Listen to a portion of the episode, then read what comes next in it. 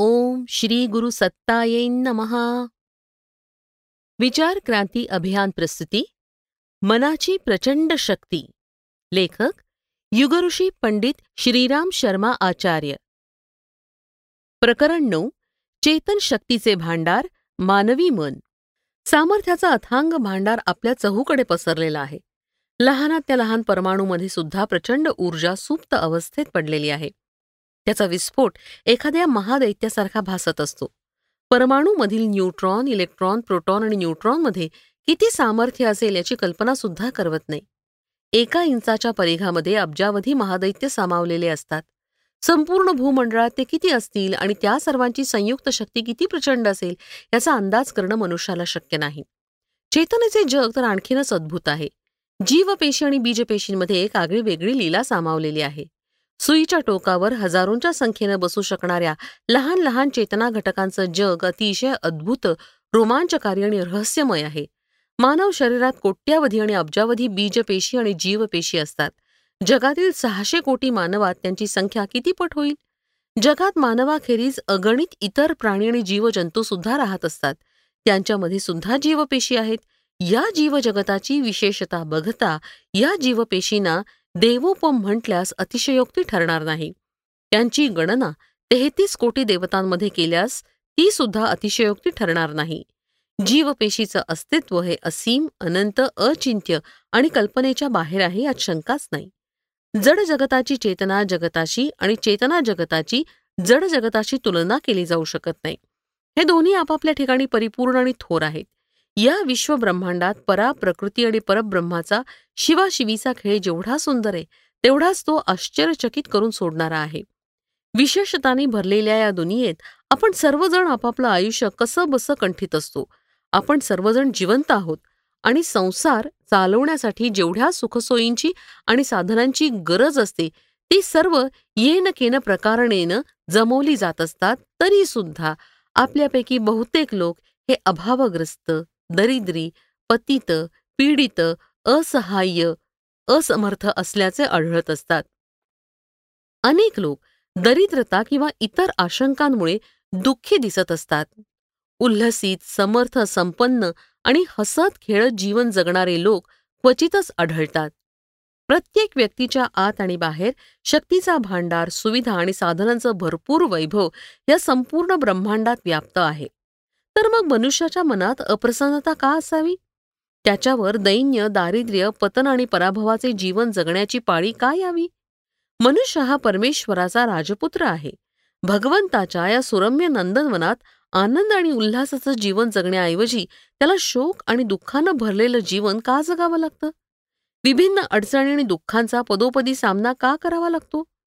या गुंतागुंतीचं कारण आणि निवारण शोधल्यास हेच लक्षात येतं की मनुष्य हा चेतन असला तरी त्याला या चेतनेचं रक्षण करून प्रगती कशी करावी हे माहिती नाही. परंतु ही माहिती त्याला असायलाच हवी. एखादी वस्तू आपल्याकडे आहे पण आपणास तिचा उपयोग माहिती नसेल तर तिचा दुरुपयोग होण्याचीच शक्यता जास्त असते. मग दुरुपयोगाचे दुष्परिणाम सुद्धा भोगावीच लागतात आणि आज तेच घडतंय. साधनांची जेव्हा कमतरता नव्हती आणि आजही नाही तरी सुद्धा सर्वत्र हाहाकार माजलेला आहे. जोपर्यंत पिंड आणि ब्रह्मांडातील चेतनशक्तीचं उत्पादन वितरण आणि त्यांचा योग्य सदुपयोग होत नाही तोपर्यंत हीच स्थिती कायम राहणार. जी प्रक्रिया पदार्थांच्या सदुपयोगापासून सुरू होऊन चेतनेचा परिष्कार आणि व्यष्टी आणि समष्टी चेतन शक्तीमध्ये परस्पर आदान प्रदान सतत सुरू ठेवत असते तिलाच साधना असं म्हणतात. या मूलभूत तत्वज्ञानाची माहिती नसल्यामुळेच आत्मविस्मृती उत्पन्न होते आणि मनुष्य सर्वसामान्य किंवा निम्न स्तरावरील जीवन जगत असतो. आपल्या अंतकरणात काय हे जाणून घेण्याचा प्रयत्न केल्यानंतर तेथील बहुमूल्य माणीमुक्तकांनी भरलेला चेतन शक्तीचा भांडार दिसू लागतो. बाहेरून सर्वसामान्य दिसणाऱ्या व्यक्तीसुद्धा रिद्धी प्राप्त करून अशक्य वाटणारी कामं शक्य करून दाखवू शकतात. या यशामागे एक रहस्य दडलेलं आहे. ते म्हणजे या लोकांनी स्वतःमधील सुप्त थोर शक्तीला ओळखलं आणि साधना करून तिला जागृत केलं. त्यांनी स्वतःला उच्च बनवलं. ऋषी देवदूत महामानव बनण्यासाठी त्यांनी आत्मपरिष्कार आणि व्यक्तिमत्व निर्मितीची साधना केली. या व्यतिरिक्त त्यांना स्वतःमधील परमचेतना जागृत करावी लागली आणि त्यानंतरच त्यांनी तत्कालीन आवश्यकता पूर्ण करून आपलं लक्ष गाठलं. आपण स्वतःमधील विराट आणि विलक्षण तत्वाला विसरलो आहोत. हे तत्व कळल्यावर त्या भांडाराचा सदुपयोग केला जाऊ शकतो आणि स्वतःच्या पिंडातील चेतनतत्वाचा विकास करून ब्राह्मी चेतनेशी संबंध जोडला जाऊ शकतो. भगवान श्रीरामांना उपदेश देताना महर्षी वशिष्ठ हे योग वसिष्ठात म्हणतात रम्येयम देहनगरी राम सर्व गुणान्विता अज्ञस्येयम मनंतानाम दुःखानाम कोशमालिका अस्यत्वीय मनंतानाम सुखानाम कोशमालिका. म्हणजे हे रामा ही देहाची नगरी फार सुरम्य आणि गुणसंपन्न आहे. ही ज्ञानी लोकांना सुख देणारी आणि अज्ञानी लोकांना दुःख देणारी आहे. काही वर्षांपूर्वी मुंबईचे एक विद्वान लेखक श्री बी जे रेळे यांनी एक पुस्तक लिहिलं होतं. The Vedic gods as figures of biology या पुस्तकात त्यांनी सिद्ध केलं आहे की वेदांमध्ये वर्णित असे आदित्य वरुण अग्नी मरुत मित्र इत्यादी मानवी मस्तकात विशिष्ट ठिकाणी सन्निहित दिव्यशक्ती आहेत. त्यांना जागृत करून अद्वितीय क्षमता मिळवून विशिष्ट व्यक्तिमत्व धारण करता येऊ शकते. डॉक्टर नाडगीर आणि एडगर जे टॉमस यांनी संयुक्त रूपानं या पुस्तकाची प्रस्तावना लिहिली आहे. त्यात त्यांनी लिहिलं आहे की वैदिक ऋषींचं शरीरशास्त्रासंबंधीचं हे गहन ज्ञान बघून आश्चर्य वाटतं. त्यावेळी साधनं नव्हती तरी त्यांनी एवढी माहिती कशी मिळवली असेल? हा संशोधनाचा विषय आहे. मानवी मेंदूच्या संरचनेवर दृष्टिपात केल्यावर कळतं की मेंदू हा केवळ मांसाचा पिंड नसून एक जिवंत विद्युत भांडार आहे. एखाद्या शक्तिशाली विद्युत पॉवर हाऊसमध्ये ज्या हालचाली सुरू असतात अगदी तशाच हालचाली मेंदू सुद्धा सुरू असतात.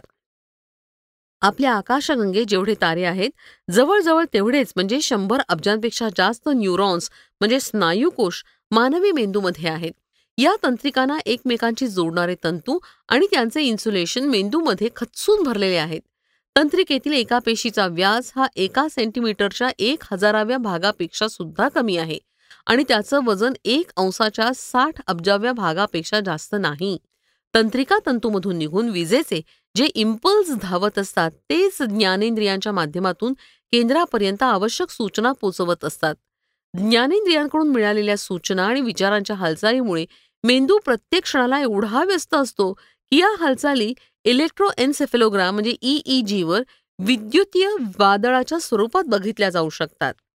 मानव निर्मित सर्वोत्तम कम्प्युटरमध्ये जास्तीत जास्त दहा लक्ष घटक असतात आणि प्रत्येक घटकाचे पाच सहापेक्षा जास्त संपर्क सूत्र नसतात. परंतु मेंदूतील अब्जावधी पेशी आणि त्यातील प्रत्येकाची संपर्क सूत्र व त्यामध्ये प्रवाहित न्यूरोट्रान्समिटर्सच्या वेगवेगळेपणामुळे वैज्ञानिक या निष्कर्षाप्रत पोचले आहेत ही एवढी अद्भुत शक्ती असलेला कम्प्युटर बनवण्याची शक्ती मनुष्यात नाही. सैद्धांतिक पातळीवर जरी अशा कम्प्युटरची निर्मिती झाली तर हा कम्प्युटर पृथ्वीपेक्षाही मोठ्या आकाराचा राहील. मेंदुरूपी चेतन भांडारातील न्यूरॉन समूहातील एका न्यूरॉनला जरी जागृत करण्यात आलं तरी दहा अब्ज न्यूरॉन्स हे दहा अब्ज डायनॅमा एवढे कार्य करू शकतात. त्यांची उष्णता प्रकाश विद्युत क्षमतेचे तर अनुमानच लावता येत नाही. म्हणून वैज्ञानिक सांगतात की ते आत्तापर्यंत मेंदूच्या फक्त सतरा टक्के भागाचीच माहिती मिळू शकले आहेत. आणि उर्वरित त्र्याऐंशी टक्के भागाबाबत त्यांना काहीच माहिती नाही. या सतरा टक्के भागांपैकी सुद्धा फक्त साठ टक्के विद्युत क्षमताच आपल्या दैनंदिन उपयोगात आणली जाते. दहा टक्के भागाचा उपयोगच होत नाही किंवा प्रयत्नाअभावी तो भाग व्यर्थ जातो. ज्या मेंदुरूपी यंत्रामध्ये या जगातील लोकसंख्येपेक्षाही जास्त स्नायूपेशी सामावलेल्या आहेत त्यांचं सामर्थ्य किती विलक्षण असेल याचा अंदाज ज्या वैज्ञानिकांनी आपल्या प्रतिभेच्या बळावर लावला आणि अनेक सफलता मिळवल्या आहेत त्यांच्या आश्चर्यजनक उपलब्धी बघून सहज अंदाज काढता येऊ शकतो. इंजिनियर वानवांडे हे केपटाऊन इथे राहतात. वेळ त्यांच्या इच्छेनुसार चालत असतो असं म्हटलं जातं. ते जे आदेश आपल्या मनाला देतात तदनुसार त्यांचं मन कार्य करत असतं. ते झोपी जात असताना जर त्यांनी आपल्या मनाला आदेश दिला की महोदय आता आठ वाजलेत तुम्ही बरोबर बारा वाजून सात मिनिटं आणि एकोणसाठ सेकंदाला झोपून उठावं. एका सेकंदाचा सुद्धा फरक न पडता ते बरोबर त्याच वेळी झोपेतून जागे होतात. यामागील रहस्य त्याने सांगितलं. मी आपल्या मनाला असं साधलं आहे की चेतन आणि अचेतन या दोन्ही परिस्थितींमध्ये मी स्वतःच्या कार्य आणि व्यवहारांवर नियंत्रण ठेवू शकतो. लॉर्ड मेकॉले यांनी इंग्लंडचा इतिहास चार खंडात लिहिला. याकरता त्यांनी कोणत्याही संदर्भ ग्रंथाची मदत घेतली नाही. ते चालते फिरते पुस्तकालय आहेत अशी त्यांची प्रसिद्धी होती. यांना शेकडो घटना तारखा आणि लोकांची नावं तोंडपाठ होती. ब्रिटिश संग्रहालयाचे अधीक्षक रिचर्ड गानेट यांना सुद्धा शेकडो संदर्भ आणि अनेक भाषा मुखोद्गत होत्या. त्यांना आपल्या पुस्तकालयातील पुस्तकांची नावं आणि ती पुस्तकं कुठे ठेवली आहेत हे सुद्धा माहिती होतं. एकदा फ्रान्समधील एका न्यायालयात एक खटला सादर केला गेला. त्यामधील साक्षीदार आणि कायद्यानुसार तथ्यामुळे खटल्यातील आरोपी निर्दोष सुटण्याची काही लक्षणं दिसत नव्हती. राजाकडून क्षमा मिळवण्यावरच आशा टिकली होती. परंतु राजे पाच दिवसांसाठी बाहेर गेले होते. लुई बर्नॉड प्रख्यात विधिवेत्ते हे आरोपीचे अटॉर्नी होते. त्यांनी आरोपीकडून बोलणे सुरू केले आणि ते ज्युरींसमोर तब्बल एकशे वीस तास म्हणजे चार पाच दिवस रात्र बोलत राहिले. या दरम्यान त्यांनी जगभरातील कायदेशास्त्रांच्या पुस्तकांची उदाहरणं भौतिक रूपात सादर केली. ही त्यांची बोलण्याची क्षमता आणि त्यांनी आरोपीला क्षमादान मिळवून दिलं. शकुंतला या भारतीय महिलेला गणिताची जादूगारीण म्हटलं जातं. तिच्या अद्वितीय मानसिक क्षमतेमुळे ती जगभर प्रसिद्ध झाली. ती जितक्या लवकर गणित सोडवते तितक्या लवकर कम्प्युटर सुद्धा गणित सोडवू शकत नाही. आपल्या मनशक्तीविषयी तिचं असं म्हणणं आहे की हा त्यांच्या केंद्रित मनाच्या शक्तीचा एक लहानसा समूह आहे. समग्र मनशक्तीचे सुनियोजन केले तर यापेक्षाही जास्त विलक्षण उपलब्धी मिळवल्या जाऊ शकतात. उपरोक्त काही उदाहरणांवरून मानवपिंडाचा एक घटक असलेल्या मेंदूच्या शक्तीचा एक लहानसा नमुना कळत असतो. चेतन जगाशी प्रत्यक्ष जुळलेल्या या मांसपिंडाला जादूचा पेटारा म्हटल्यास अतिशयोक्ती ठरणार नाही. मेंदूत भरलेल्या शंभर अब्जापेक्षा जास्त स्नायूपेशींमध्ये संचित आठवणी फिल्म सारख्या सुरक्षित ठेवलेल्या असतात आणि उत्तेजन केल्यास या वर उसळून येतात. डॉक्टर हेल्लार्डो यांनी या संदर्भात मनुष्य व पशूंवर अनेक प्रयोग केले आणि ते फार प्रसिद्ध झाले आहेत. या प्रयोगावरून हा निष्कर्ष निघतो की मेंदूतील temporal cortex parietal lobe limbic system हे एवढे रहस्यमय आहेत की या विषयावर केलेल्या अनेक प्रयोगांमुळे वैज्ञानिकांना त्यांच्या स्वतःच्या अज्ञानाचा बोध तर झाला आहेच. शिवाय त्यांना पिंडातील एक अद्भुत आणि रोमांचकारी जग सुद्धा बघायला मिळालं आहे.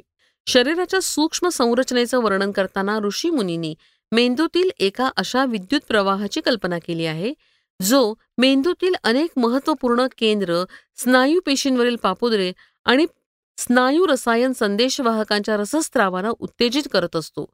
मेंदूतील या फवाऱ्याला आपणास हव्या असलेल्या केंद्रापर्यंत पाठवून आणि केंद्राला जागवून हे प्रसुप्त आहे त्याला जागृत करता येणं शक्य आहे. हे आता वैज्ञानिकांना पटू लागलंय. संभवत याच तथ्याला उपनिषदकारांनी पुढील प्रमाणे व्यक्त केलं आहे. तस्य सर्वेषु लोकेषु कामचारो भवती. छांदोग्य उपनिषद. म्हणजे संयमानं प्राप्त करणारा योगी संपूर्ण भौतिक विज्ञानाचा अधिष्ठाता होतो तो सर्व समर्थ बनतो. विपुल संपदा असलेल्या या पिंडात बरंच काही भरलं आहे. साधनेमुळं सिद्धीची सर्व उदाहरणं याच तथ्याच्या साक्षी आहेत की साधकांनी याच चेतना घटकाला सामर्थ्यवान बनवलं आणि मोबदल्यात रिद्धी सिद्धी मिळवल्यात. हा सिद्धांत नेहमीच शाश्वत राहिला आहे आणि पुढे सुद्धा एखाद्याला या मार्गाचा अवलंब करायचा झाल्यास त्याला या सिद्धांताचा आधार घ्यावा लागेल.